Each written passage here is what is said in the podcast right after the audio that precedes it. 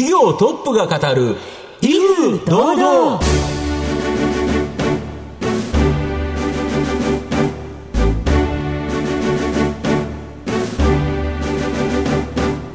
毎度相場の黒髪こと藤本信之です。アシスタントの飯村美希です。この番組は巷で話題の気になる企業トップをお招きして番組の指揮者的役割である財産ネット企業調査部長藤本信之さんが独特のタクトさばきでゲストの人となりを楽しく奏でて紹介していく企業情報番組です。なんと当威風堂々は今日で100回です。放送100回を迎えました。よかったですね。すごいですね。なんとか100回まで来たっていう感じですかね、はい、ということはですよ、うん威風堂々もう全部違う企業の社長さんにいらっしゃっていただきましたから、100人に社長さんにお会いできたってことですね。そうですね。いろんな方いましたね。面白かったですね。はい。また振り返る企画なんかもやってほしいですね。そうですね。はい、はい。えということで本日放送100回目100人目の社長さんにお越しいただきました。番組最後までお楽しみください。この番組は企業のデジタルトランスフォーメーションを支援する IT サービスのトップランナーパシフィックネットの提供財産ネットの制作協力でお送りします企業トップが語る威風堂々それでは本日のゲストをご紹介します。証券コード4068東証マザーズ上場ベイシス株式会社代表取締役社長吉村君隆さんです。吉村さんよろしくお願いします。はい、よろしくお願いします。ベイシス株式会社は、東京都品川区北品川に本社があります。携帯電話を中心とした通信インフラの構築や運用に関わる多くのプロジェクトを担ってきた企業です。それでは吉村さんの方からも簡単に御社のことを教えてください。あの、先ほどご紹介いただきました通り、あの、弊社はその通信のインフラとかネットワークを作ってる会社なんですけども、主にそのまず携帯電話のところでいきますと、うん。まあ皆さんがお使いのキャリアさんのうん。4G とか 5G とかはい。Wi-Fi、はいこういった無線通信のインフラを作ったりだとか、うん。あとはそのインフラの運用監視等をやっております。ん。で、あとモバイル以外ですと、最近ではその IoT の分野のインフラを作っておりまして、うん。わかりやすいところでいきますと、今、あの、電力会社さんとかガス会社さんが、どのぐらいその電気を使ったかっていう量を見るためのその電力メーターつけてますけども、はあれをスマートメーターという次世代の無線通信につながったはいメーターに切り替えてるんですけども、まあそういった IoT のネットワークを構築したいということをやってます。はい。はいありがとうございます。また後ほど企業についてじっくりと伺ってまいりますが、まずは吉村さんの自己紹介を兼ねまして、えしばし質問にお付き合いいただければと思います。では、生年月日を教えてください。1972年の10月19日生まれですので、今48歳になります。はい。ご出身はどちらでしょうか？生まれは広島県の宮原市という、はい。こう瀬戸内海の海沿いのですね、はい。しまなみ海道が見える、そういうところで生まれてます。ねえ。ちなみにご両親はお仕事何されていたんですか？あの、父は、はい。あの、いわゆるその住宅の内装のうん。壁紙っていうんですかね、はい。クロスを貼るような職人さんで、で、母親は、その洋服を、はい。こう縫う、洋裁の職人、ドレスとか、はい。はい。洋服を縫う職人さんだったんですよえね。ええそんなご家庭で育った吉村さん、子供の頃どんなお子さんだったでしょうか？私、あの、男の子3人兄弟の真ん中で、はい兄が一つ上の兄がいるんですけども、あの負けず嫌いでうん、一つ上の兄に負けたくないというところですごく、どちらかというと生意気というか、まあ、やんちゃな、あの、子供時代だったかなと思います。何か熱心になったことなどがありましたら教えていただきたいんですが。えっと、バスケットを小学校から高校3年までやってましたので、はいかなりそこは真面目に真剣にやってましたね。そうなんですよね。お会いしてびっくりしたんですけど、吉村社長背が高いんですよね。はいでかいですよねうんはい。おいくつですか、身長は？184センチ。あ、大きい。ぜひ皆さん、あの、番組ブログで写真もご確認いただければと思いますが、あの、起業に、えー至った理由とかも気になりますね、藤そうですね本さん。。で、岡山理科大学の工学部に入学されたという形なんですけど、まあ、将来起業、ここでしたいと思ったっていうのはどういうことですか？えっと、大学生の頃に、まあ、うん。ちょうど私の世代ってこう高校まではバブル期で、はい。大学に入る頃にバブルが崩壊をして、なのでバブル崩壊前までは大学行ってサラリーマンになって一生勤めると思ってたんですけどうんうんうんうん、そのその人生設計が狂ったんですよね。なん。かバブルでなんか、あ、こんな大きな会社まで潰れちゃうんだ。そうです、そうです。ん。で、そもそもその会社員になる人生以外もあるんじゃないかということを学生の頃に考えていて、うんうん。で、まあ、いろんなアルバイトとかを経験している中で、うん。まあ、いろんな社会人の人と会うわけですけども、はい。何かそのやっぱりご自身でビジネス、商売されているような、まあ、経営されている方が、まあ、当時はなんかかっこいいなと。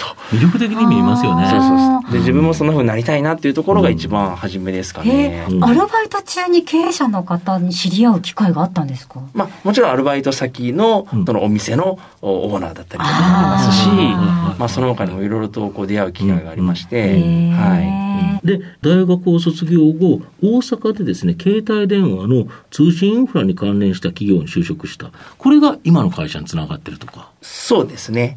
はい。なので、大学生の時の就活の時は正直起業したいと思っていたんですけども、いつぐらいの時期にどんなビジネスで起業するかっていうのはもちろん学生時代でまだ明確じゃなかったんですね。うんなので、とりあえず社会人になって、一回なってえーまあ、起業のなんかネタを探そうとあいうところで、まあ、あの、大学の研究室の教授の紹介で入った会社で、うん。えー我々が今やってる事業の分野に出会ったというところがきっかけだったんですね。はい。この時だけど、携帯電話って出始めのところだから、一気にあれですよね、基地局とかダーッと作ってたところですよね。そうですね。だからちょうど第一世代から第二世代の携帯に切り替わる時期にうん。私就職してますので、本当にまあこれからこう普及していく時期でしたのうん。でうん、携帯ショップもどんどん街中にできてうん、すごくその携帯端末も普及をし、まあそれに合わせてインフラを作るっていう需要も非常に伸びてた時期でしたね。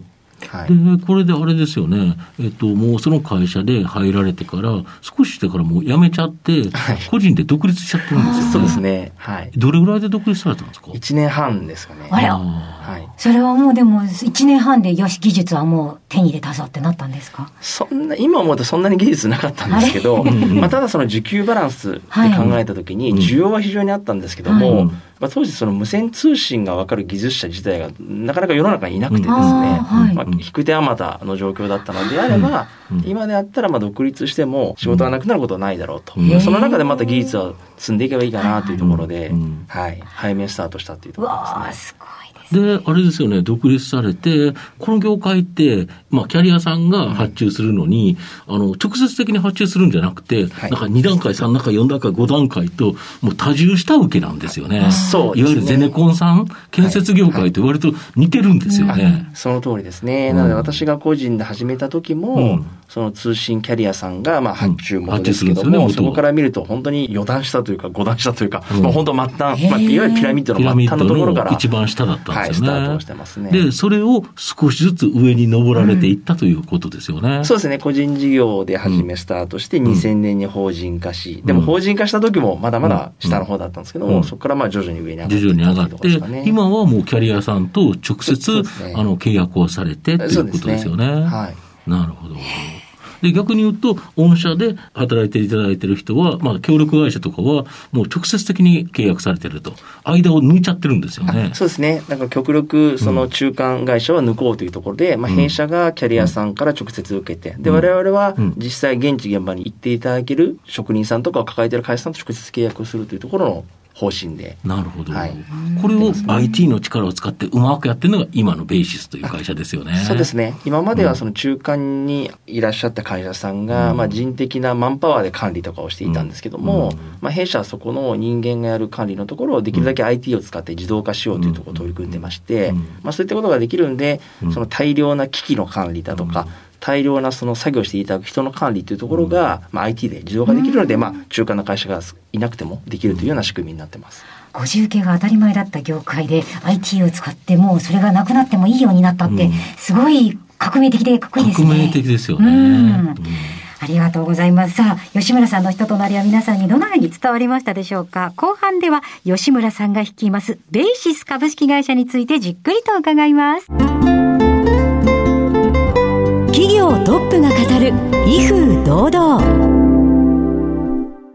では後半です。藤本さんのタクトがどう冴え渡るのか、ゲストの吉村さんとの共演をお楽しみください。まあ、先ほども多重下請けのところを飛ばしてという形、やっぱりこの IT の力を使ってる、これが御社のやっぱり強みですか？そうですね。こうすると、やはりコストを削減することができると。はい。いうことですよね。そうですね。だからキャリアさんにとってもいいという感じですよね。今まで50系、50系だったら、間で皆さん企業が利益を乗せてたんですよね。そね。れがなくなるということでいうと、はい。やはり通信インフラの拡大にもこれつながりますよね。そうですね、まあ、携帯電話もそうですし、IoT の分野もそうですし、うん。はい、その通信インフラを構築したり、維持、運用するコストっていうのは下げることができるかなと思います。うん。今、5G 化が進んでるということだと思うんですが、はい。はい。もうテレビ CM でも 5G、5G って言ってると思うんですけど、これでやっぱ御社の活躍の場が広がるんですか？そうですね。あの、まさに今、あーこの2021年もですね、かなりそのキャリアさんから 5G のインフラに関するプロジェクト、ビジネスの依頼というのはたくさんいただいてますので、うんまあ、その影響もあって非常に今業績としても好調に推移しているというところですね。で、しかもこれ工事が終わった後も、はい。御社はメンテナンスであるとはい。か、様々なビジネスがあるから、できた基地局の数が多ければ多いほどストック型の収益になるんですか、まあ、そうですよね。インフラを作った後のですね、我々その遠隔でのその監視だとか、うん。何か遠隔で監視している中で問題があれば遠隔でリモート操作ですね、基地局を、まあ、復旧させたりとかっていうことをやりますので、うん。まあ、そういったものっていうのは、基地局の数が増えれば増えると、そういったまあトラブルも起きますので、そういったところの保守、監視とか保守メンテナンスみたいなところの,、うん。あのニーズっていうのはあのなくなりませんので、増える一方ですので、我々としては、まあ、安定的な収益になるところかなと思いますね。うん、はい。なるほど。あと、IoT の先ほどのですね、い、わゆるスマートメーター、これも御社かなり手掛けられてるんですよね。そうですね。あの、まあ、過去5、6年ぐらいで、まあ、かなりその電力メーターのところの実績は、うんあの、ありますと。で、うん直近1年では、まあ、ガスの分野が今広がってまして、うんまあ、これからはガス分野のスマートメーター化の案件が弊社が担うことが非常に多くなってくるかなと思いますね。うんはい。あの、ガスメーターとか電力メーターって、あれ、法律で何年で交換って決まってるんですよね。そうですね。まあ、大体約10年ぐらいで交換しなければいけませんので、大体まあ5年ぐらいかけて、うんえー世帯のそのメーターを変えていくんですけども、うんで5年ぐらい運用したらまたうん交換しなければいけないっていう形になりますよね。で、両方やってることが、それがうまくずれて仕事が取れるということですか？そうですね。なので今我々は電気をやりました。で、電気がある程度落ち着きましたと。で、これからガスをやりますと。うん。で、ガスが終わる頃にはまた電気だとか水道とか出てきますので、うん。まあある程度急に案件なくなったりというよりは継続性があるかなと思いますね、そちらも。なるほど、はい。このスマートメーター以外にも、やはり物がインターネットにつながる IoT、はい。インターネットオブシングスっていうのがあると思うんですけど、これどんなものがあるんですか、例えば？例えばですね、メーター以外ですと、うん。カメラとか、はい。あ各種センサーを、はいいまあ、いろんなその現地現場につけまして、うん。でその機器をまあ通信ネットワークにつないで、うんうん。まあ、遠隔からその現地のデータを取るわけですけども、うん。じゃあどんなデータを取ってるのかっていうところなんですけど、例えば、まあ、センサーとかでいきますと、うん。河川とか池とかに水センサあーー、水の水位のセンサーをつけることによって、まあね特にこの夏の時期って雨が急に降って、そうですよね。水かさが増したりとかして災害年、100年に1回の雨が降ったなんて毎年じゃんという感じなんですけど、あれになると、河川の水位ってものすごい気になりますよね。そうですよね。なので、それがまあ、今まで以上にそのリアルタイムで水位の情報が分かりますので、まあ、早めにその、アラーム上げたりすることもできますし、うん。まあ、そういったことにも使えるといったようなものの案件なんかもやってますし、あと最近多いのは、うん。あの、小売店、小売の店舗とかに、はい。あの、カメラをつける案件非常に増えてまして、うん。店内の映像をやっぱカメラで撮ってそれを分析すると。まあ、例えばその時間帯によってお客様がどのぐらい店内にいるのかとか、まあ、それ男性なのか女性なのかとか、例えばその商品の陳列している棚のどの辺で止まってるのかとかってデータを分析することによって、例えばうん。その陳列のお配置を変えたりとかですねなんか動線を変えるようなうん取り組みをすることによって、よりその販売量を増やすようなまあそういったその店舗内の分析っていうんですかね、そういったものに使うようなカメラとか。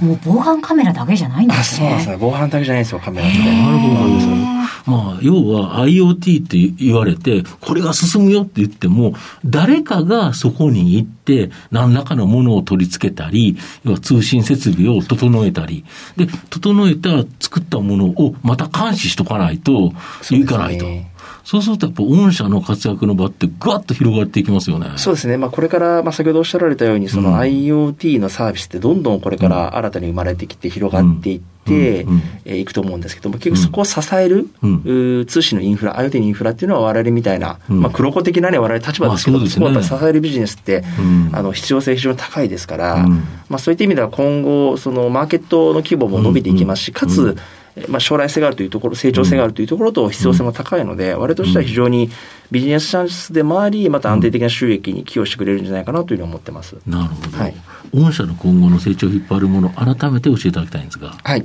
大きく2つあると思ってまして、はいえっと、まずモバイルの方についてはとにかく 5G です。はいで、5G についてはキャリアさんが作るそのパブリックな 5G もそうなんですけども、うん。これからですね、そのローカル 5G というあ、われる、ね。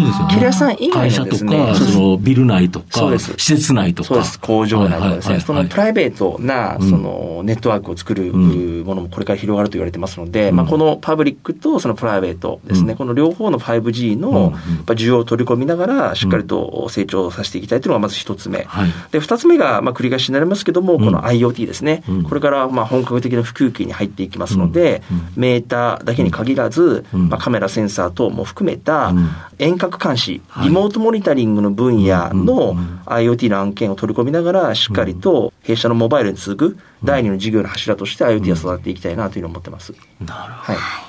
では藤本さん最後の質問お願いします。あなたの心に残る四字熟語を教えていただきたいんですが。初子貫徹です。はい。ですが。でもこの書士っていうのはなぜ選ばれたか教えていただきたいんですが、我々先月上場したわけですけども、はいえっと、私上場は、実はですね、もう2007、8年ぐらいに実は志してたというか目指してたんです。で、はい実際ですね、今回3度目の挑戦で上場できたんですけど、やっぱりその自分が初めに、えー決めたその目標っていうんですかね、上場するぞと。そこはやっぱり諦めずにこう頑張っていくことによって、うん。やっぱり目標って達成できるんだなっていうのを今回もう改めて感じましたし、で自分の人生を振り返っても子供の時からスポーツだったり勉強だったり、まあ、今回のビジネスもそうなんですけど、私自身の人生を振り返った時にとにかく初めに決めた目標っていうのは諦めないっていうのが自分のポリシーで、で、まあ、結果として今がありますので、うん。まあ、今後もこれは貫いていきたいなっていうのを思ってます。えーちゃんとこう乗り越えて貫徹できたっていう実感があるからこそ忘れずにいなきゃってことですね。そうですね。はい。ありがとうございました。え今日のゲストは、証券コード4068東証マザーズ上場、ベイシス株式会社代表取締役社長、吉村君隆さんでした。吉村さんありがとうございました。ありがとうございましどうもあたりがとうございました。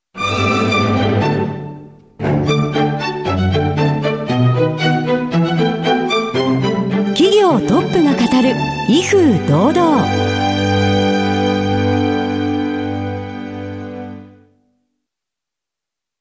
企業のデジタルトランスフォーメーションを支援する IT サービスのトップランナー。東証2部証券コード3021パシフィックネットはパソコンの調達、設定、運用管理からクラウドサービスの導入まで企業のデジタルトランスフォーメーションをサブスクリプションで支援する信頼のパートナーです。